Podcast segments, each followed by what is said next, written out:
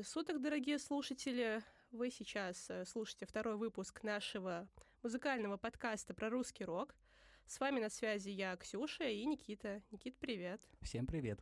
В прошлом выпуске мы поговорили о зарождении русского рока и рассказали, почему вокально-инструментальные ансамбли сыграли в развитии русского рока ключевую роль. Э, мы также мы подробно обсудили творчество групп «Машина времени», «Аквариум». А сегодня мы поговорим о 80-х годах в истории русского рока. Никит, с чего бы нам начать? Ну, начать, конечно, можно с много чего, но я думаю, что можно начать с э, самого главного, самого важного, то, что появляется в самом начале 80-х годов. Это 81 год, город Ленинград и знаменитый Ленинградский рок-клуб. Что это вообще такое? Ну, то есть я это себе как представляю, просто э, это такое здание, в котором собираются некоторые рок-группы, время от времени там выступают, судя по всему. Было что-то еще вдобавок к этому? На самом деле, э, такое достаточно советское понимание рок-клуба, потому что в Советском Союзе, конечно, были всякие разные клубы, начиная от сельских, где проводились э, дискотеки, и заканчивая какими-то масштабными, чуть ли не всесоюзными. И Ленинградский рок-клуб — это, конечно, явление уникальное советское. Как бы на Западе сложно себе представить, что были какие-то такие формальные организации, которые бы контролировали деятельность рок-групп.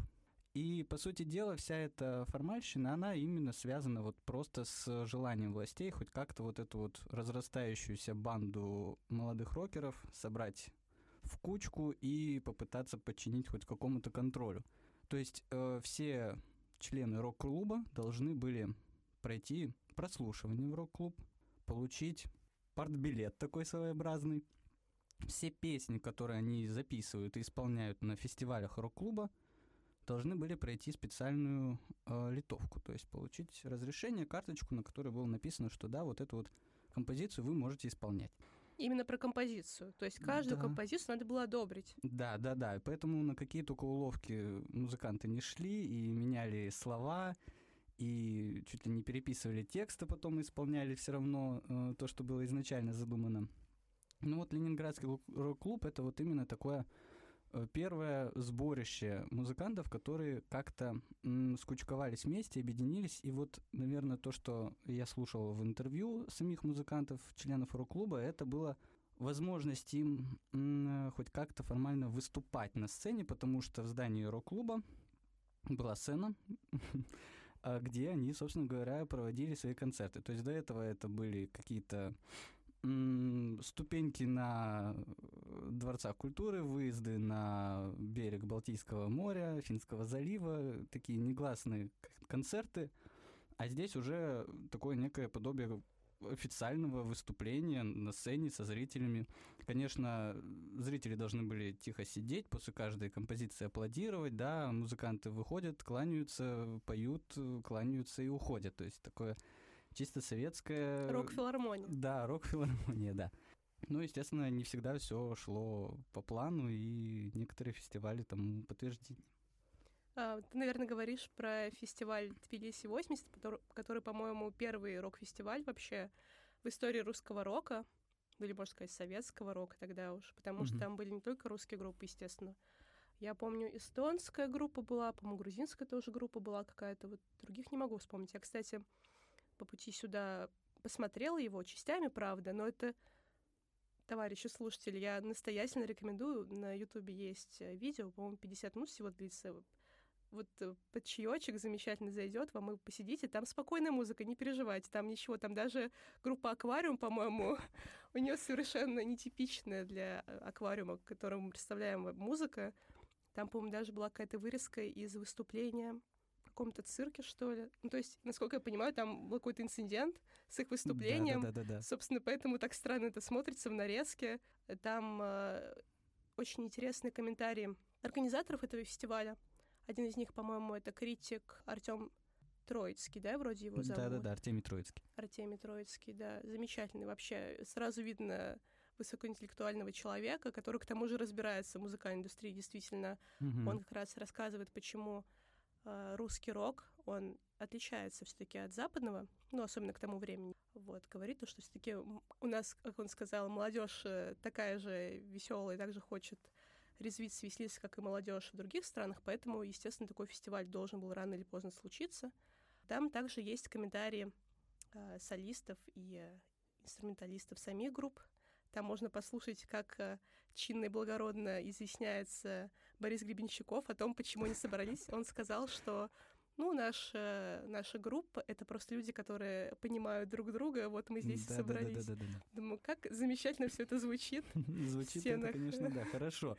Но на самом деле фестиваль уникальная вещь, э, поскольку, поскольку сами музыканты воспринимали его как советский вариант знаменитого Вудстока, поэтому для них попасть на этот э, молодежный фестиваль «Весенние ритмы в Тбилиси», 80-й год, это было ну что-то пик карьеры. И вот делегацию от Ленинграда возглавлял Артемий Троицкий, который привез туда на фестиваль «Аквариум». К тому времени уже достаточно известный в узких кругах э, Ленинграда. Туда же выехала и упомянутая нами в том выпуске «Машина времени», которая, к слову, и завоевала гран-при фестиваля потому что играла, скажем так, правильную музыку. Ну вот я бы поспорил, наверное, насчет э, спокойно посидеть и посмотреть это с чайком и касательно аквариума именно, потому что то, что сделали аквариум на этом фестивале, это как раз с чайком-то очень тяжело посмотрится. Э, дело в том, что Гребенщиков и команда решили произвести фурор на жюри фестиваля и на зрителей фестиваля, скажем, своим сценическим выступлением. То есть тем, что они показывают на сцене. И ту вакханалию и совершенно, совершенно не вписывающиеся в советские рамки выступления и поведения на сцене, они вызвали ответную реакцию. То есть жюри просто прямо во время выступления группы демонстративно встала и вышла из зала. Люди сидели с круглыми глазами, и некоторые тоже выходили из зала, и там потом чуть ли не свет выключили, и звук выключили, электричество выключили. В общем, аквариум, конечно, триумфально провалился на этом фестивале, и последствия для Бориса Гремячкова были довольно печальные, то есть его исключили из комсомола, он потерял работу в Институте социологии, где он тогда э, работал. Он там преподавал? Э, нет, он как штатный сотрудник был. А, и э, ему пришлось вот идти работать сторожем. И гран-при фестиваля получила «Машина времени». Да, но вот, э, вот это та точка, когда был проведен первый в истории Советского Союза такой, ну, можно сказать, рок-фестиваль, это, конечно, было очень важно. Вот. А по поводу фестиваля, конечно, когда появляются уже рок-клубы, это локальные фестивали каждого из э, рок-клубов. То есть э, рок-клуб как объединение, где концентрируются музыканты, он должен представлять какую-то отчетную деятельность. Что мы, грубо говоря, сделали за эти полгода, за год и так далее. Каждый фестиваль это такой отчетный концерт, как в музыкальных школах, а, где группы должны были показать, вот что мы там записывали, вот что мы там насочиняли. Вот, ну, фестиваль в Тбилиси, конечно, он так отправная точка, причем очень такая взлетная для машины времени и Провальная. Провальная для аквариума, да. Ну, провальная, конечно, это с, ну, с коммерческой точки зрения, скорее всего, конечно, потому ну, что... Ну, про коммерцию я бы вообще не говорил э, до 87 -го года, потому что ни о каких деньгах, ни о каких, э, ни о чем таком достат достатке для групп э, речи вообще не могло просто идти, то есть если вы получаете какие, хоть какую-то там копейку бутылку водки за выступление там от друзей, от еще кого-то, это уже был, считалось коммерчески успешным выступлением. Поэтому группа, конечно, не так сладко жили. Так, а дальше вроде как, э, несмотря на то, что вроде как пошла такая некая оттепель, ну то есть все равно как бы государство, конечно, пыталось контролировать деятельность рок-группы, в том числе вот уже упомянутым ленинградским рок-клубом. Дальше я читала про то, что наступил трудный период для русского рока угу. по инициативе Черненко. Вот, и как бы он, э, видимо, возглавлял э, эти гонения на самодеятельность э, среди русского рока. В честь чего вообще такое могло произойти? Как это связано? Ты как человек с историческим образованием, объясни, пожалуйста, как это вообще могло произойти? Ну, вообще мы знаем, что в 1982 году умирает наш э, любимый всеми генсек Леонид Ильич Брежнев – заканчивается эпоха застоя официального, и, ну и начинается, э, как прозвали ее, пятилетка похорон.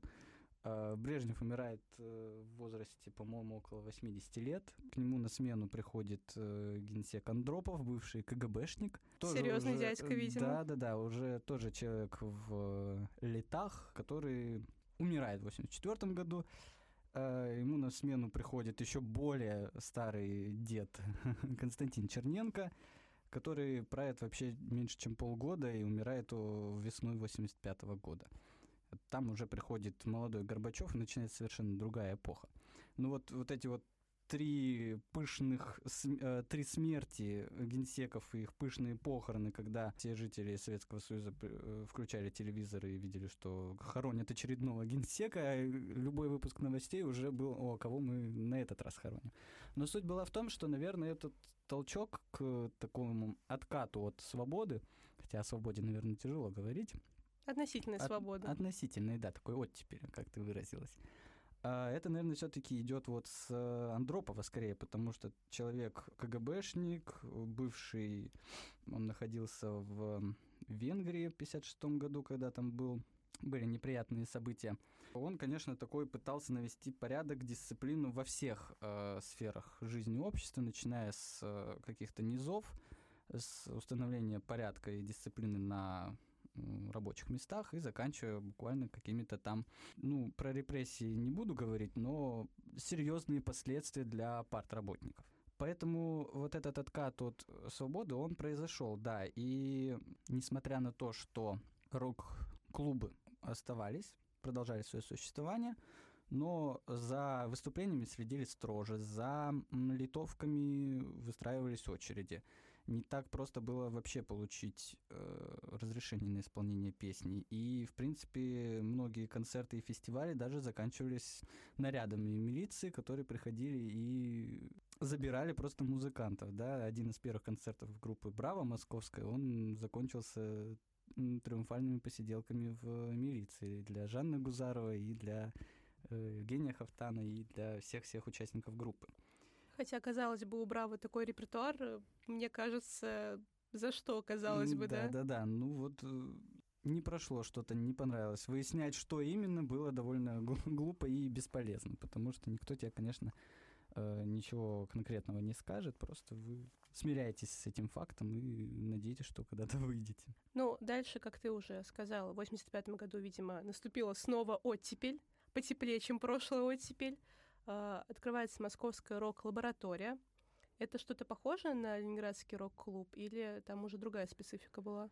Дело в том, что если сравнивать э, Ленинградский рок-клуб и вот эту московскую рок-лабораторию, то здесь уже, во-первых, разница между годами появления, да, 81 по-моему, в 85 году появляется рок-лаборатория московская, и вот, э, вот этот период э, гони, ну, условных гонений, да, они, конечно, сыграли роль, потому что если э, Ленинградский рок-клуб, он действительно сконцентрировал за это время будущих очень многих известных э, команд, которые мы знаем, которые даже существуют по сей день, там э, «Пикник», «Алиса», «Аукцион», знаменитое кино и так далее. Э, то есть к 85 году уже вся страна знала про Ленинградский рок-клуб, про вот это вот объединение и про все на свете. И Москва, конечно, она скорее, ну, в таком подражательском ключе попыталась собрать своих музыкантов и объединить их э, не то чтобы в рамках какой-то формальной структуры, но сделать нечто типа рок-клуба. Но так как слишком уж сильно быть как, как питерцы, ленинградцы мы не хотели, да, э, пришлось э, придумать вот такое оригинальное название. Ну вот члены рок-лабораторий, там Крематорий, Браво и другие, они как-то даже не сильно много говорят про вот это объединение. То есть это условно, опять же, попытка собраться вместе, дать какие-то концерты, да, выступить на сцене и может даже что-то получить. Вот, поэтому это, ну, не такое формальное объединение, как Ленинградский рок-клуб, а скорее вот такой вот э, мейнстрим того времени. А правильно я понимаю то, что в том числе из-за открытия московской рок-лаборатории многие группы смогли записываться, получили доступ к выступлениям на радио, телевизоре. Это действительно большой прорыв, наверное, для некоторых из них был в то время. И получается, как раз, может быть, этим и отличалась тоже московская рок-лаборатория, потому что Ленинградская, наверное, все-таки была больше закупорена. Ну, да, наверное, ты права, потому что все-таки Москва у нас столица, Москва главный город всего Советского Союза, там и главные звукозаписывающие студии, главные концертные площадки и все на свете, то, конечно, да, в Москве было больше возможностей э, куда-то что-то пробиться, и та же «Машина времени», которая уже в 80-е годы стала главной всесоюзной рок-группой, да, того времени уже во всех динамиках страны звучал поворот новый. Конечно, да, выйти на какой-то более высокий уровень можно было, но я бы еще, конечно, связывал это с, вот, с начинающейся перестройкой и появлением каких-то передач, тот же музыкальный ринг, да, это 85-86 год, по-моему, когда группы стали приглашать на телевидение, на радио, и о них стали узнавать люди за пределами городов. То есть это такое явление уже перестроечное. А значит ли это, что вообще у московских э, групп было преимущество некоторое перед теми же ленинградскими группами? Ну, в смысле популярности и распространения их э, творчества. Ну, наверное, они были э, не в таких уж прям совершенно разных категориях, хотя бы потому, что Ленинград и Москва не такие далекие друг от друга города, и ленинградцы, подкопив деньжат, там могли спокойно вырваться из, Питерск... э, из северной столицы и приехать в обычную столицу.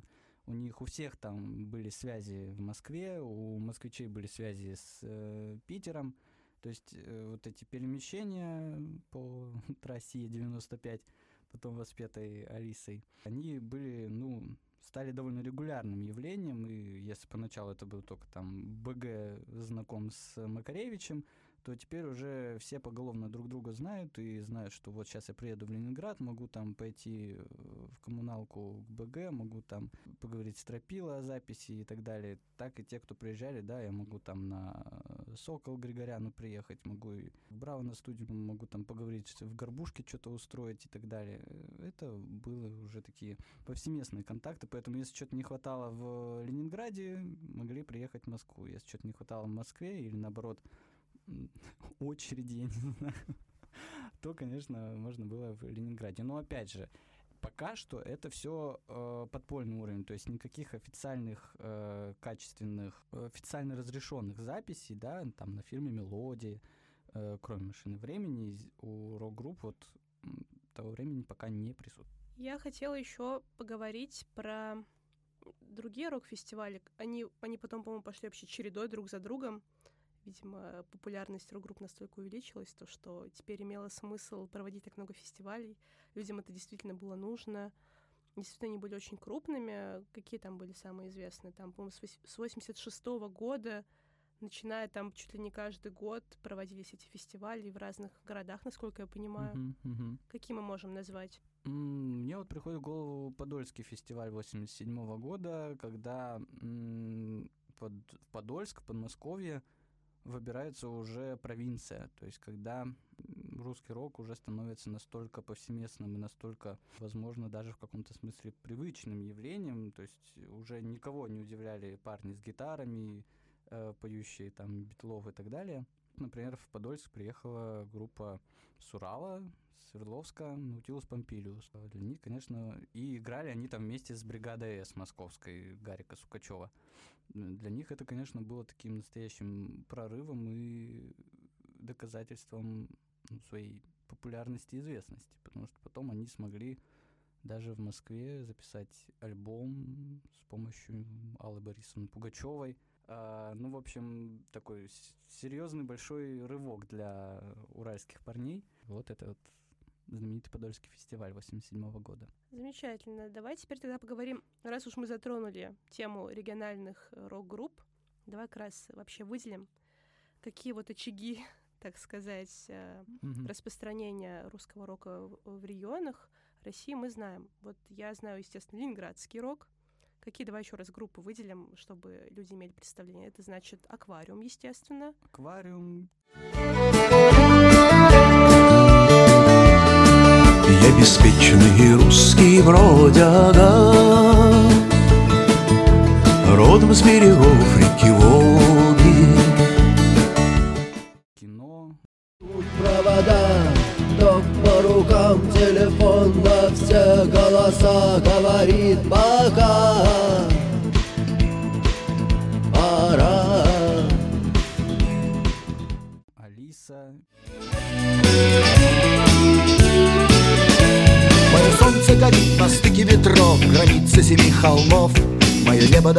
дождем опрокинули в ночь Тени пяти Книг.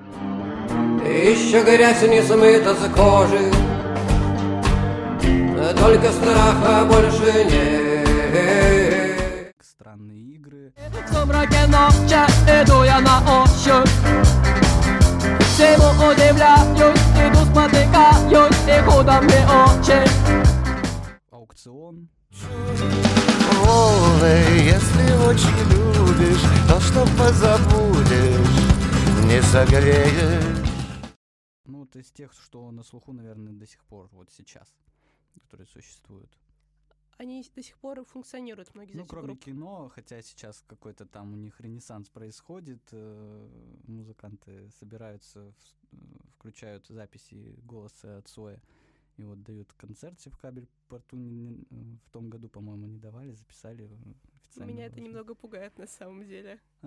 Ну, на самом деле, такая интересная тенденция. В Москве московская рок-лаборатория — это, ну, очень огромное количество там крематорий, С того, что вчера я прилетел из Амстердама Не курил а травы там я И грибов не ел ни грамма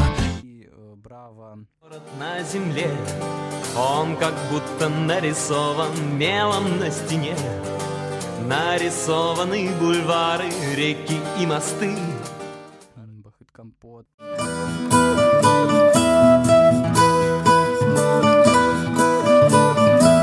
Луны ущербный лик встает из-за холмов В лесу продрогший фавн играет на сопел Монгол Шуудан.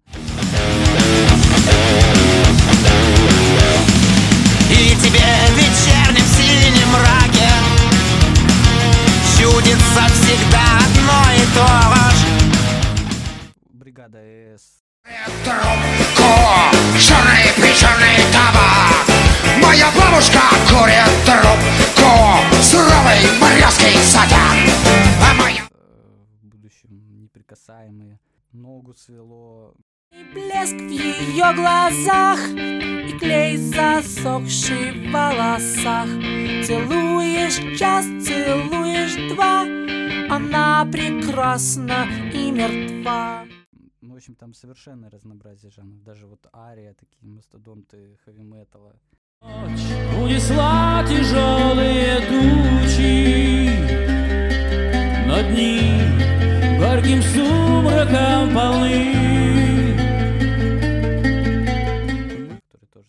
тоже тогда... А, Ари возникали. относится к хэви-металу как раз. Да, да, да. Ария — группа, которая себя позиционирует как одни из первых первопроходцев жанра хэви метал в э, Советском Союзе. То есть они появились в 85 году. Как раз вот 83-85 года, годы, когда хэви метал такой приходит потихоньку на советскую почву, начинает какие-то первые шажки. Там, конечно, была группа еще Легион, э, существующая до сих пор. э, Она чуть раньше, чем Ария, но вот настоящей бешеной популярности и известности добилась именно Ария в 87 году с выходом альбома «Герой асфальта».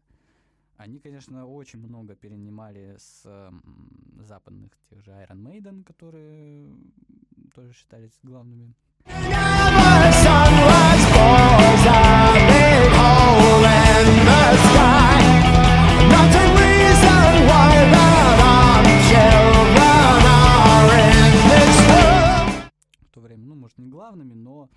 широко известными, э, в том числе и в Советском Союзе. Поэтому многие песни Арии, они чуть ли не калькируют а, композиции Iron Maiden.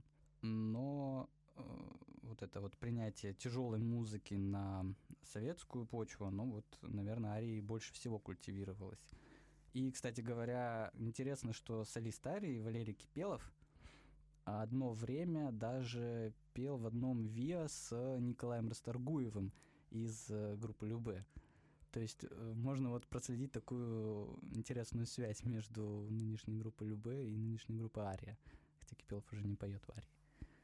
Интересно то, что вообще многие, видимо, солисты тех э, рок-групп были выходцами просто из каких-то вокально-инструментальных ансамблей. И те, которые, как бы, видимо, потом возымели смелость э, сделать что-то свое, пойти по своему пути.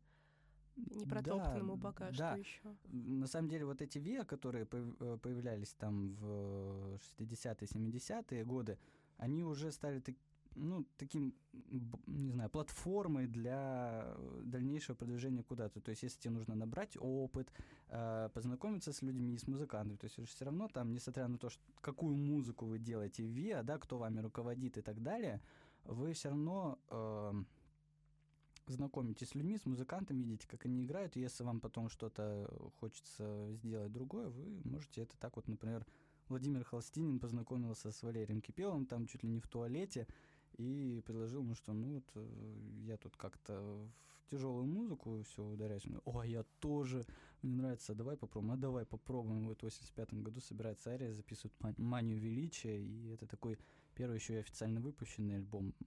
Он потом вышел на грамм-пластинках а, «Мания величия», и это так всколыхнуло общественность, на самом деле, сильно. Ну, то есть вот советский хэви-метал, можно сказать, вырос из а, советских ВИА в каком-то смысле. Кто бы мог подумать. Давай вернемся к региональным Да-да-да. сценам.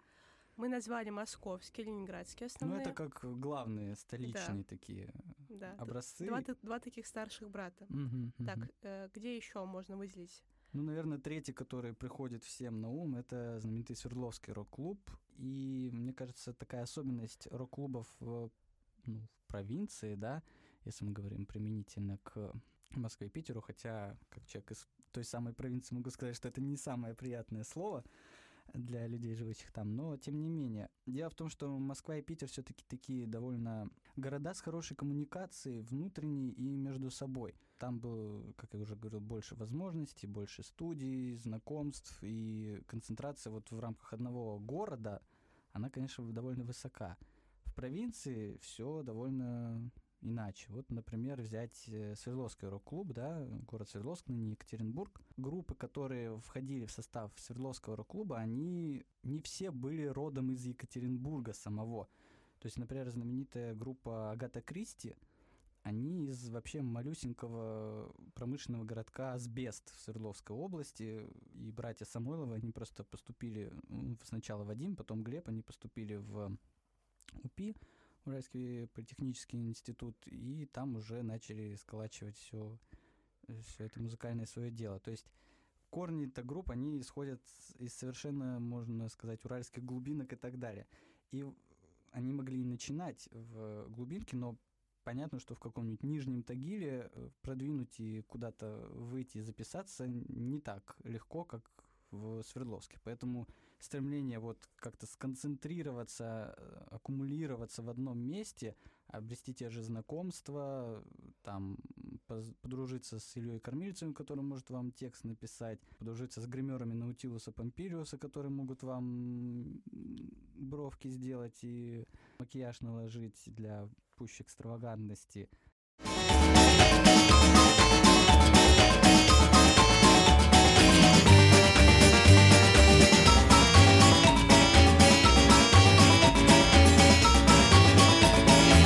Ну и вообще там поговорить с чифами их студии.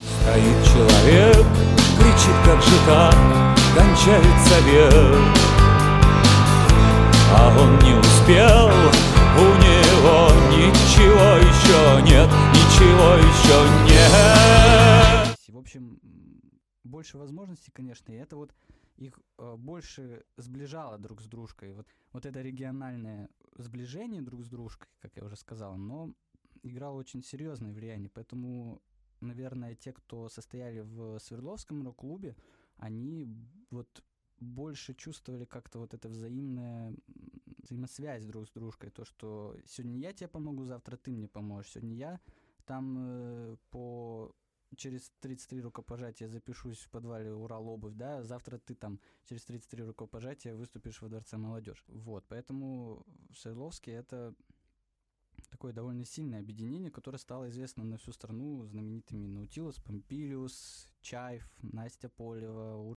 Моя нежность, да что с нею делать? э, Финджус. Вечером ветер и яростный дождь На мокрую тряпку из скоро похож Прошедшая ночь превращается в ложь И утро лежит на точный нож Затем Агата Кристи. Путиль жизни идет в чужом пространстве За черными очками Глаза его открыты Ну вот последняя группа «Смысловые галлюцинации», которая Ой, вошла. я слышала, да. Вечно молодым,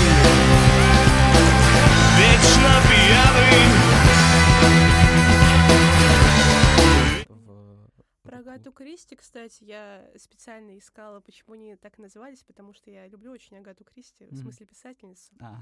Я ее обожаю очень сильно. А музыку Агату Кристи, Агаты Кристи, к сожалению, не особо воспринимаю, но все равно почитала, почему они так назвались.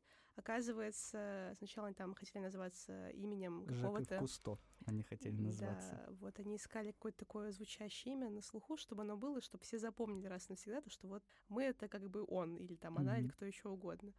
И оказывается, Агату Кристи они просто выбрали там чуть ли не наугад, и вообще она им даже не нравится. Я, я так расстроилась, я подумала, и ради этого я искала эту информацию.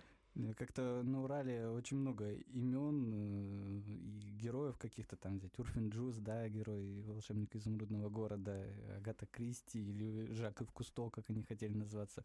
Наутилус Помпилиус вообще это интересно, что Наутилус это же моллюск. А, Мгм. и таких групп наутилусов на самом деле было много, и не только на Урале, и нужно было какое-то вот дополнительное название, которое вот как-то так появилось э, Помпилиус. Настя, просто группа именем солистки Насти Полевой.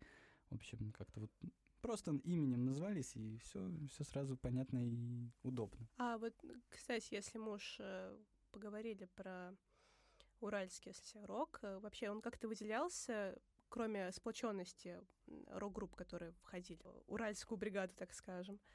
Э, Вот именно музыкально как-то он выделялся. Ну, вообще сложно сказать, э, потому что некоторые, например, тот же Артемий Троицкий, музыкальный критик в продвижении с рок-музыки, он э, в своих интервью вообще не признает уральский рок как отдельное явление. Как он оно, это не признает? оно для него не существует, и ко всем группам, которые там представляют это движение, он относится очень-очень скептически.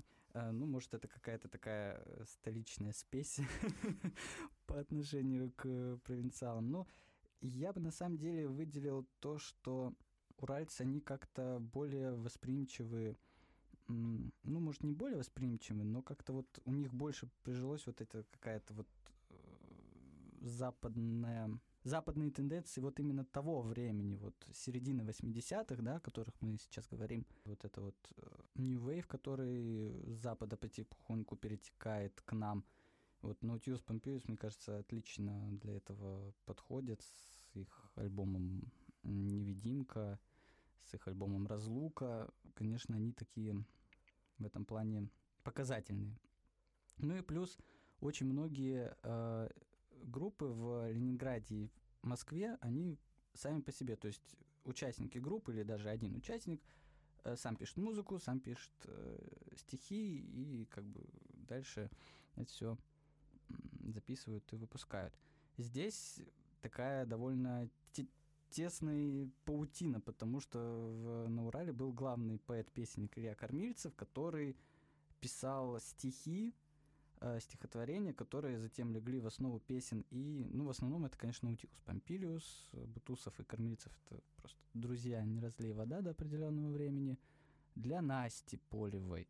Агата Кристи как-то от него отказалась, но потуги были. Э, Чифы с э, ним тоже сотрудничали. Очень много помогал всем э, Александр Пантыкин из группы Урфин Джуз. Э, То есть он там и играл практически во всех этих группах, успел поиграть или штатным музыкантом, или приглашенным музыкантом. То есть вот это вот взаимопроникновение музыкантов, э, песенников друг в дружке, вот это вот смешение их друг с дружкой вот на ранних этапах, вот в 80-х годов, когда существовал как раз э, Свердловский рок-клуб, оно, наверное, такое вот показательное очень для Свердловска.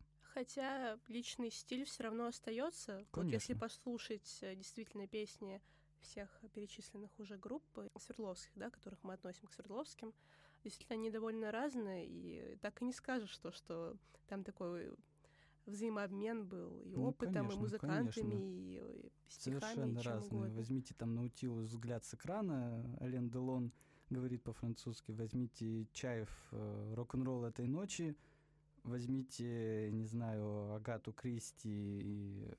у Агаты Кристи взять Вива Кальман.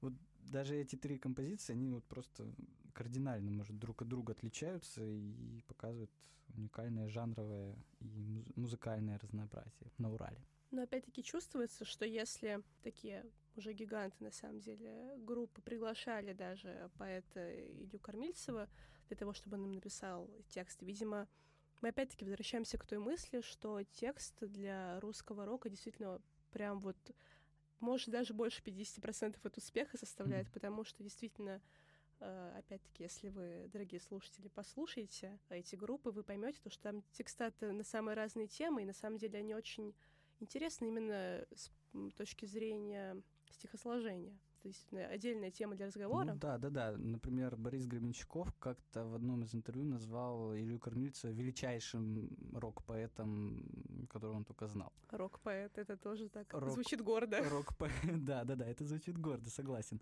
То есть такое признание от одного мастодонта э, рок советской российской рок-музыки к другому поэту-песеннику, да. Поэтому, конечно, важность э, стихов и текстов для рок-групп, она на самом деле очень важна. Так, можем еще выделить какую-нибудь региональную площадку?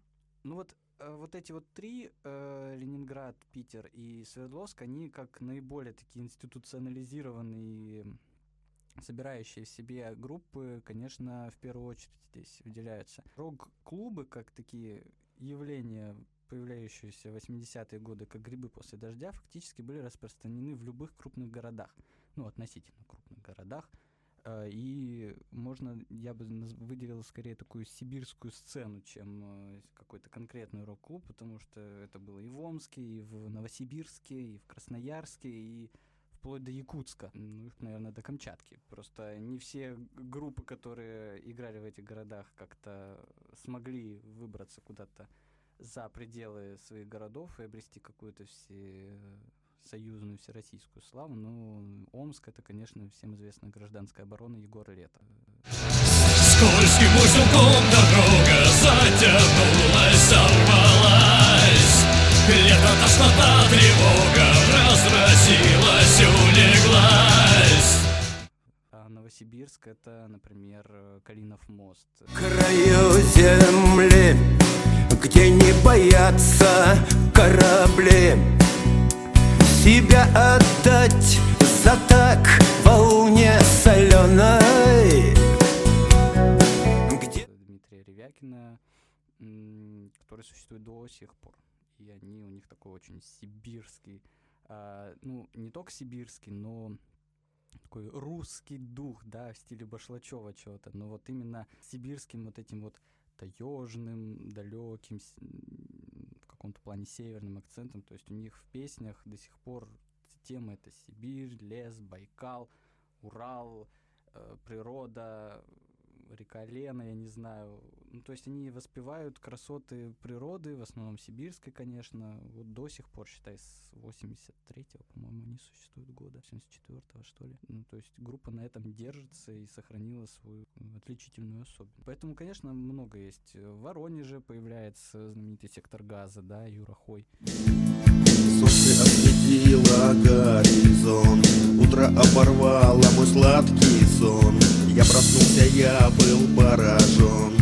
Ощутил годам В Харькове, но это уже ближе к 90-м, Сергей Чиграков, который затем, конечно, переезжает э, в Россию, э, Чижико. А вот пуля порасвистела, в грудь попала мне. Спасся я в степи на лихом коне команда, да. То есть и в союзных республиках, конечно, это все появляется. Ну вот центры, эпицентры, вот это, наверное, Ленинград, э, Москва и Свердловск. Вот про Ленинград снова возвращаюсь. Ты, по-моему, упоминал уже имя Андрея Тропила. Мгм, мгм. Вот, объясни. Нет, я, конечно, знаю, кто это такой, но почему он Да, настолько крут, для почему его слушателей имя... важно это пояснить. Да. Потому что элементарно, когда группы играют, что-то сочиняют где-то там у кого-то на квартире, конечно, для них важно то, что у них получилось, то, что у них сделалось, где-то как-то это зафиксировать. Ну, элементарно, чтобы это хоть как-то у них осталось э, не то, чтобы они там думали на сто лет вперед, чтобы это потом сохранилось, но вот для самих себя это зафиксировать, так условно говоря, на бумаге. Проблема с звукозаписью — это вот просто самая главная проблема для рок-групп того времени, потому что на официальные студии, где есть микрофоны, соответствующая аппаратура, инструменты, время и стены, которые не пропускают звук, э, естественно, никто им такое предоставить не мог года до 87-го. Поэтому, а записываться хотелось не просто хотелось, нужно было записываться, потому что а как иначе распространять свое творчество? Ты же не можешь там записать голос,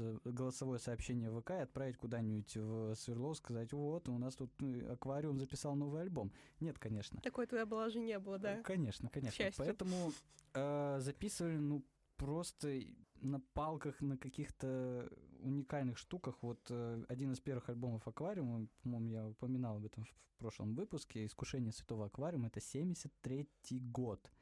Это два человека, эм, Анатолий Гуницкий, Джордж и Борис Гребенщиков, БГ, в каком-то подвале, в каком-то вузе, э, вуза буквально натурально берут палки, берут какое-то раздолбанное фортепиано, которое там стояло, арматуру, проволоку, сооружают из этого не пойми что, извлекают из этого всего звуки. Вот это вот все записывается, естественно, качество, сами понимаете, какое выходило в итоге. И поэтому вот слушать эту какофонию и это буйство звуков довольно тяжело не только из-за качества, но и из-за самой структуры этого звука. А и поэтому, когда в Ленинграде о себе заявляет Андрей Тропила, это было очень важно. Почему важно? Потому что этот человек сказал, что у него есть возможность записаться.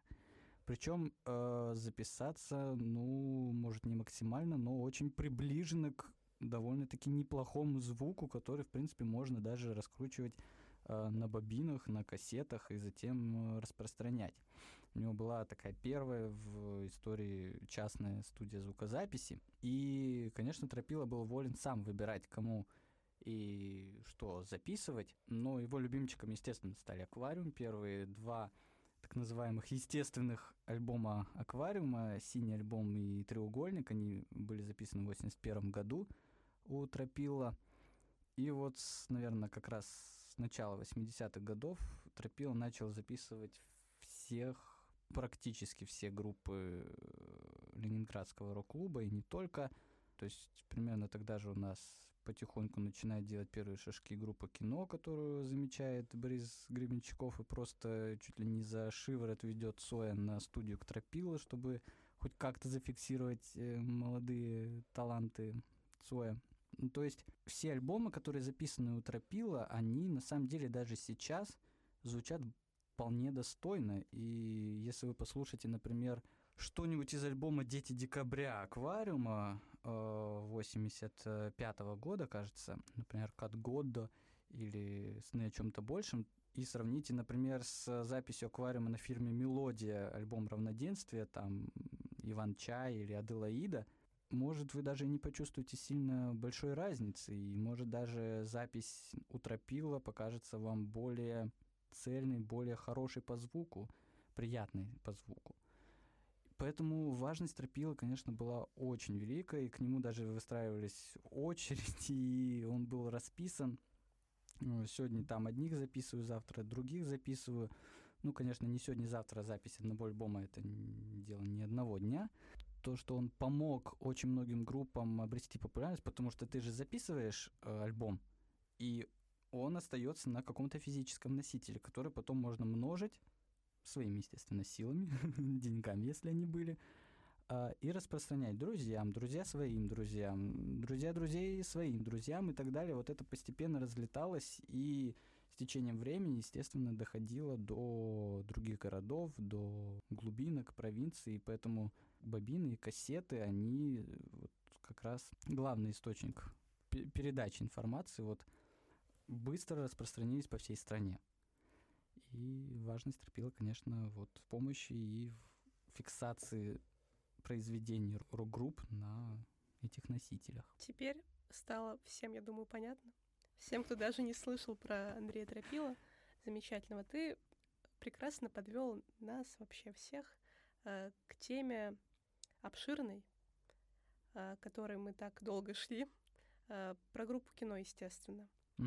Ты уже говорил, как это примерно начиналось. Уже можно понять, как, как начиналась история этой великой группы. Давай начнем прямо с самого начала. Мгм. Группа кино. Во-первых, наверное, стоит начать с того, что если сейчас выйти на улицу и спросить любого встречного о том, вот русский рок, да, какие вы знаете группы, какие вы знаете песни, то с вероятностью, наверное, 90% вам назовут Виктора Цоя, группу кино, песни перемен, группа крови, кукушка, спокойной ночи, не знаю, все-все-все их золотые хиты. А, и это на самом деле действительно такой, такая уникальная группа, постольку, поскольку вот она в определенный момент стала настоящим рупором э, эпохи, э, такой я даже не знаю, лакмусовой бумажкой, которая показывает общее состояние умов молодежи и э, вообще всей рок-музыки того времени. И, конечно, для многих из нас э, Виктор Цой, как говорится, жив до сих пор, а, и не только в умах, но и в сердцах. Концерты, как я тоже уже упоминал, участники, которые еще в живых, э, группу кино продолжают делать, э, выступать, м, даже поднимают какие-то старые записи. Вот в 2012 году была найдена запись, черновая запись песни «Атаман» Цоя и ну, просто голос Цоя э, с какими-то, ну, буквально гитарными черновыми набросками. И вот группа собралась в студии, сделала ан- аранжировку, записал ее и вот выложила это. Там, по-моему, Первый канал устраивал, отреставрировал фильм «Игла» и показывали по телевизору официально на Первом канале фильм с участием Цоя и документальный фильм еще про Цоя и про группу кино. То есть э, сейчас-то, конечно, он признается и уже и на официальном уровне, и на всеместном уровне, если так можно сказать, как один из главных мастодонтов русского рока.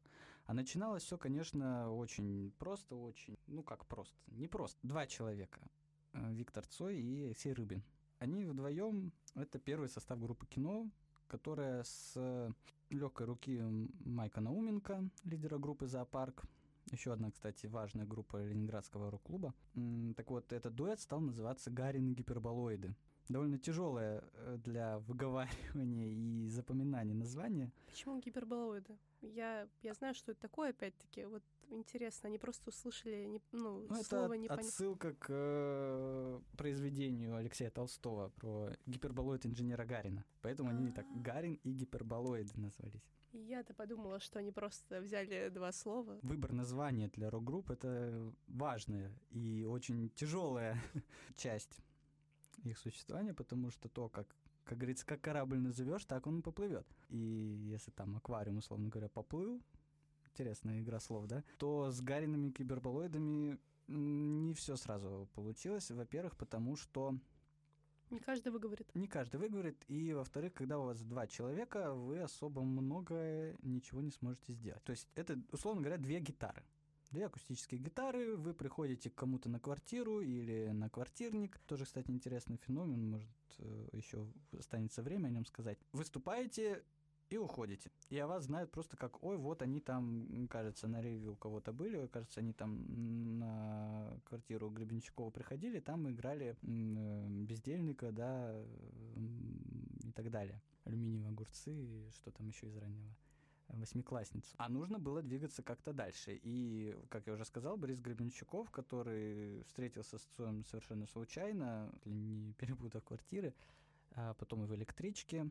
И, конечно, он сразу увидел, что что-то в этом молодом юноше есть, и, услышав его песню, и поговорив с Майком Науменко, с которым они все дружили, он понял, что нужно сие опусы зафиксировать у того же Тропила. И фактически выбивая время, он ведет Цоя и Рыбина для записи. И вот в 82 году записывается у, у Тропила альбом длительностью 45 минут, и поэтому для названия они просто выбрали 45 по длительности самого альбома. Там уже были знаменитые алюминиевые огурцы. и бездельник, и восьмиклассница, и те хиты Цоя, которые вот с того момента до сих пор нам известны. Вот, потихоньку, конечно, Цой начинает набирать популярность и даже вступает в рок-клуб. Об этом очень интересно рассказано в одном из недавних и скандальных фильмов «Лето» Кирилла Серебренникова, вот как раз о первых шагах Цоя на, так скажем, рок-сцене, хотя сцена, конечно, понятие растяжимое, но и о знакомстве его с Майком. Э, я смотрел этот фильм, и тот скандал, который вокруг него был вызван, наверное, во многом э, словами Бориса Гребенщикова, которые были истолкованы как э, то, что в этом фильме нет ничего правдивого, и вообще авторы, сценаристы фильма не жили на этой планете и ничего не знают обо всем этом, они, наверное, и спровоцировали вот этот резонанс. Но на самом деле, как мне показалось, фильм достаточно хорошо показывает э, вот эти первые шаги и вот эти все каналы связи, то есть как это происходило. Никто никому заранее там не звонил, не записывался за две недели вперед на студию, ничего нет. Это решалось вот здесь и сейчас. То есть ты приходишь, тебе предлагают, и ты либо да, либо нет. Либо ты хватаешь этот шанс, либо ты упускаешь этот шанс. И если ты понимаешь, э, что стоит за этим предложением пойти к Тропиле и записаться, то, конечно, это да. Конечно, не все там правда, но уникальный такой творческий почерк Серебренникова и визуализация всего этого, естественно, саундтрек. Он очень хорош, поэтому рекомендую фильм «Лето» посмотреть просто вот как м, отражение эпохи. Ну вот, э, первые два выступления кино на двух фестивалях э, Ленинградского рок-клуба прошло весьма странно. Публика просто не поняла того, что она услышала. Не там вырядились какие-то бантики, какие-то белые рубашечки. Вышли такие два парня, которые вот встали в позу солдата и пели «Ага, я бездельник» э, и так далее.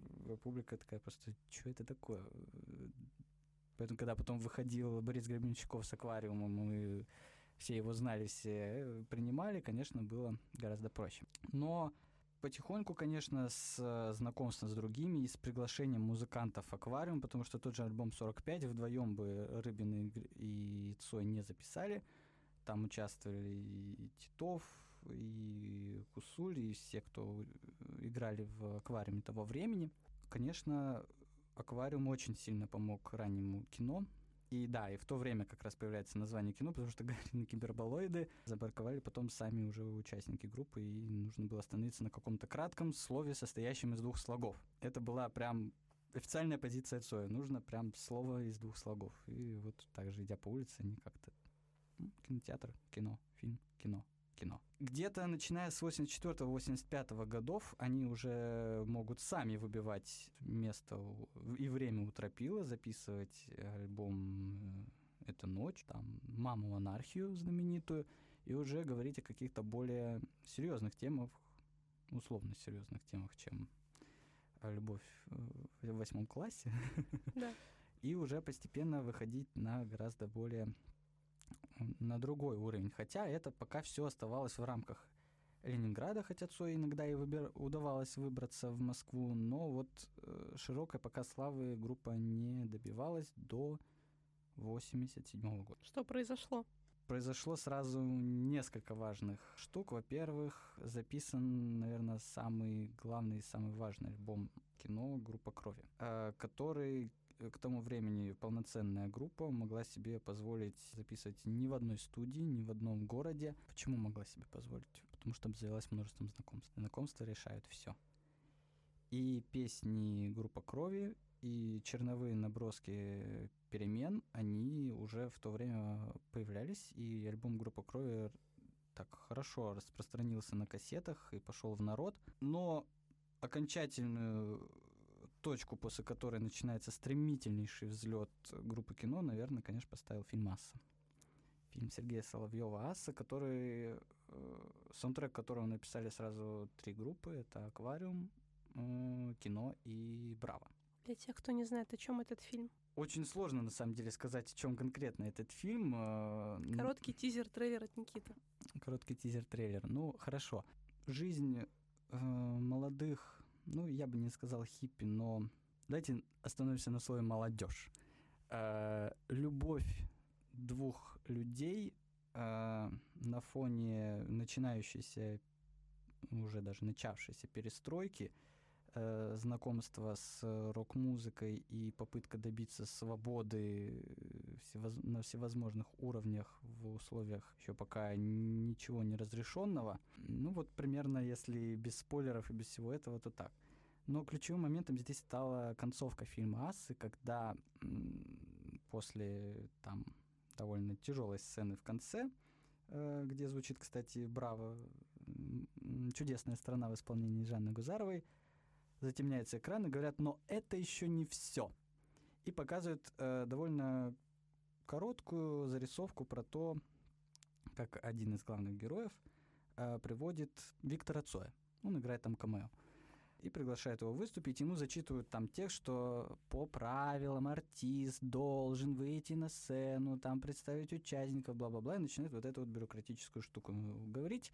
Цой с своим другом встают демонстративно, уходят, и начинаются аккорды песни «Перемен». Он встает на сцену и поет «Место тепла», «Зелень стекла», «Место огня дым». И теперь представьте, что вот фильм, который, во-первых, был выпущен официально, который показывает о стремлении молодых музыкантов обрести свободу в... Ну, не только музыкантов, просто молодежи обрести хоть какую-то свободу. И где финальным аккордом после довольно такой психологической тяжелой сцены выходит молодой парень и поет «Перемен требуют наши сердца». Перемен требуют наши глаза в нашем смехе, в наших слезах, в пульсации вен. Перемен, мы ждем перемен. В 87 году это прозвучало просто разрывая все на свете. То есть люди на волне всего этого поняли, что да, это то, чего нам нужно. А еще и Горбачев объявляет о том, что а у нас сейчас гласность, а у нас сейчас свободы попрут, у нас, значит, все можно будет. И вот это вот все смешавшееся вот в один такой большой ком – оно вывалилось на умы не только молодых людей, но и людей более старшего поколения. И вот эта песня э, группы кино «Перемен», хотя она не о переменах в стране, не о переменах в жизни, это песня о переменах внутри каждого человека. Это такая психологическая, что там же даже в тексте песни ничего не сказано про это. Там сказано просто про то, что люди сидят на кухне и хотят каких-то перемен. Перемен именно внутри себя, условно говоря, хочешь изменить мир, начни с себя.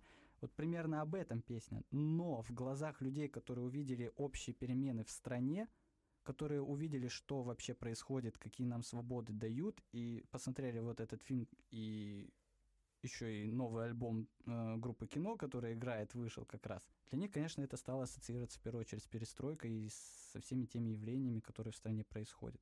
И вот с этого момента, конечно, кино обретает всесоюзную известность моментально, букв, вот сразу же. Они записывают уже следующий альбом «Звезда по имени Солнце», тоже с главными хитами, там «Звезда по имени Солнце», «Пачка сигарет», э, «Песня без слов». Это уже моментально сразу разлетается. Они даже э, потом альбом могут позволить себе отдать на сведение в Париж.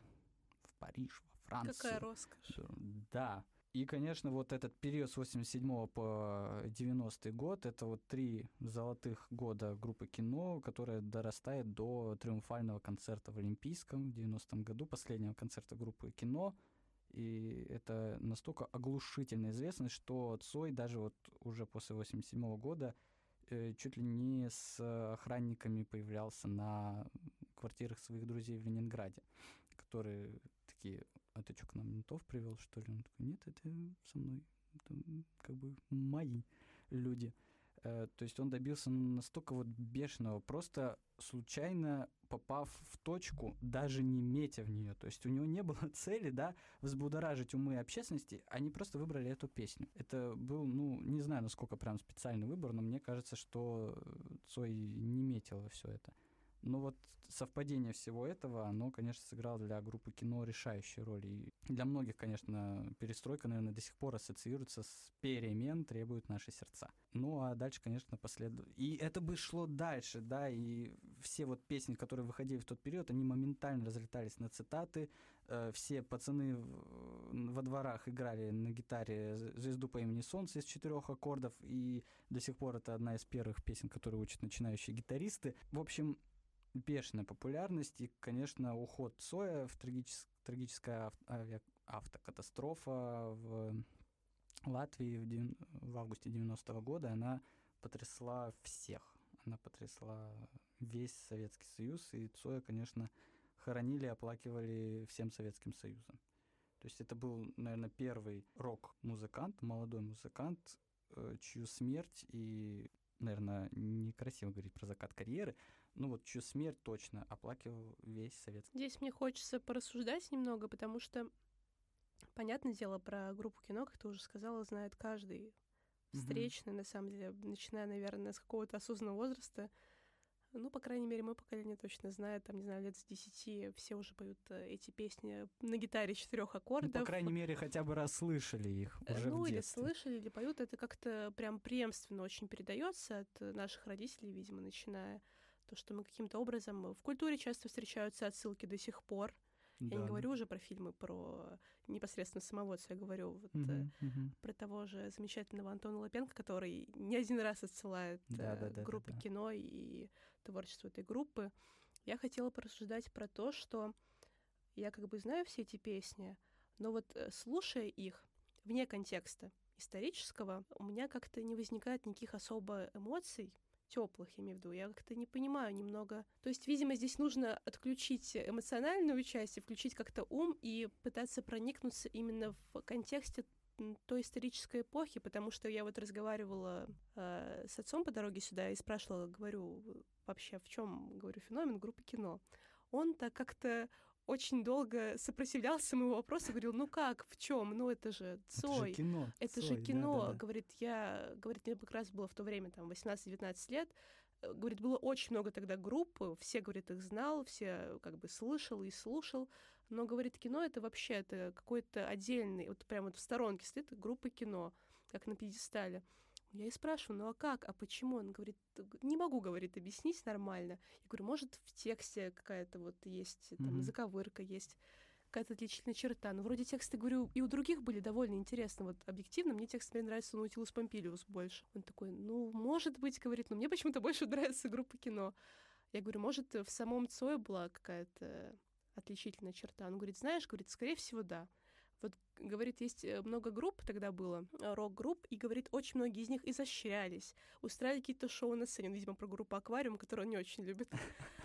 Устраивали что угодно на сцене, какие угодно там музыкальные, значит, изощрения тоже не придумывали, чтобы выглядеть в глазах э, общественности более интересной, более живой рок-группой. Uh-huh, uh-huh. Но, говорит, при этом выйдет, говорит Виктор Цой, сыграет вот эту незатейливую песню из четырех аккордов, и, говорит, он так близко подбирается к слушателю, и голос, говорит, у него какой-то магнетический. Вот я, кстати, подумала про голос. Действительно, голос э, не то чтобы выдающийся с вокальной точки зрения, но запоминающийся — это точно. Вот это прям сам минимум, что можно сказать, запоминающийся голос. Да-да-да. И, наверное, мне все таки этого не понять, почему все так любят до сих пор группу кино, потому что, видимо, все таки выпал из этого контекста, я не совсем понимаю. Ты все таки человек, который разбирается в истории от и до, ты понимаешь, как это вообще работает — почему эта магия вообще на тебе работает. Видимо, все-таки правда дело в том, то, что Виктор Цой своей непосредственностью, своей какой-то открытостью, хоть и не замышляя того, попал вот именно в контекст истории, в сердца людей, текстом, простотой, своими песнями, простотой. простотой, да, вот какой-то приближенностью именно к обычному угу. советскому человеку. Да, ну вообще я согласен, потому что не только с вокальной точки зрения Цой уникален, но и вообще сам феномен уникален, потому что в музыкальном плане, ну вот я бы не сказал, что есть что-то очень необычное в группе кино, потому что, ну, простите мои, за мои сравнения с аквариумом, да, да, но ну, я понимаю твои сравнения. То, что делают аквариум в, в альбомах, и то, как они изворачиваются с музыкой, это просто гениально. Цой никогда так сильно не изворачивался с музыкой. У него все было очень просто, даже в каком-то плане примитивно. Тексты, опять же, в сравнении с аквариумом, никаких подводных камней, никаких сверхсложных э, каких-то запоминающихся образов, да, то есть мы говорили про важность текстов. Все на поверхности. Белый снег, серый лед, на растрескавшейся земле, одеялом лоскутным на ней город дорожной петле. Какие-то такие понятные всем образы, может, э, как-то не, и не осознающих как, э, люди, которые не осознают, что конкретно у них э, заложено, но вот просто банальные фразы, банальные какие-то афоризмы и суждения, они, наверное, как-то и вот этим магическим образом, своей простотой и понятностью, незамысловатостью и притягивали к себе. То есть ты можешь спокойно напеть эту мелодию, ты можешь спокойно процитировать это, плюс вот эта манера его исполнения, да, когда он поднимает подбородок и вот таким голосом начинает петь, тоже сильно его отличало э, от других исполнителей. Но потом, почему до сих пор он популярен и жив в наших сердцах, наверное, вот дело в том, когда он ушел. То есть на пике и вершине карьеры, когда, ну, казалось, ну, уже вот все, он Пугачеву М, Некуда затмил. расти, да, Да, уже. он уходит, и это просто удар по всем, потому что как так? Как вообще это можно себе представить, да? И я не смиряюсь, да, с тем, что Цой мертв. Нет, Цой жив, я буду его слушать, я буду его играть, мы будем помнить о нем. И, э, 90-е годы так прошли, в конце 90-х выходит первый трибьют-альбом кинопробы, э, где участвуют многие молодые э, рок-коллективы, и до сих пор проводятся различного рода мероприятия в честь кино. И знаменитая стена Цоя на Арбате здесь, да, и многие другие какие-то такие городские элементы, да, городского ландшафта, которые становятся посвящением Цою, да. Э, В Екатеринбурге, например, есть э, подземный переход, э, переход Цоя называется. Там все стены это цитаты из песен, рисунки Цоя. То есть это так- стал таким настоящим культурным феноменом, что он будет жить, я так полагаю, еще очень долго в наших сердцах. Да, я осознаю это и согласна с тобой во всем, что ты сказал. Давай тогда в завершение нашей сегодняшней встречи а, посоветуем слушателям несколько не совсем очевидных, действительно хороших песен группы кино, которые не у всех на слуху, которые ты мог бы посоветовать, сказав, вот смотрите, есть еще вот и это, и это. И это надо бы послушать. Вообще, конечно, может быть, если мы говорим о песнях э, группы кино, которые на слуху, мы имеем в виду как раз э, перемен, группу крови, там «Спокойную ночь», пачку сигарет. Я бы, наверное, вообще посоветовал послушать что-нибудь из раннего Цоя и сравнить его с поздним Цоем, и как-то определиться для себя вообще, насколько си- сильно изменился, изменился ли стиль Цоя, и сравнить, послушать, например, электричку. Вчера слишком поздно лег, сегодня рано встал. Или когда-то ты был битником 45-го. Где твои туфли на манной каше? Куда ты засунул свой двубортный пиджак? Потом переместиться в 85-86 года, послушать э, «Мы хотим танцевать». И будем делать все, что мы захотим Пока вы не угробили весь этот мир а потом взять и послушать что-то из звезды по имени Солнце, например, «Стук».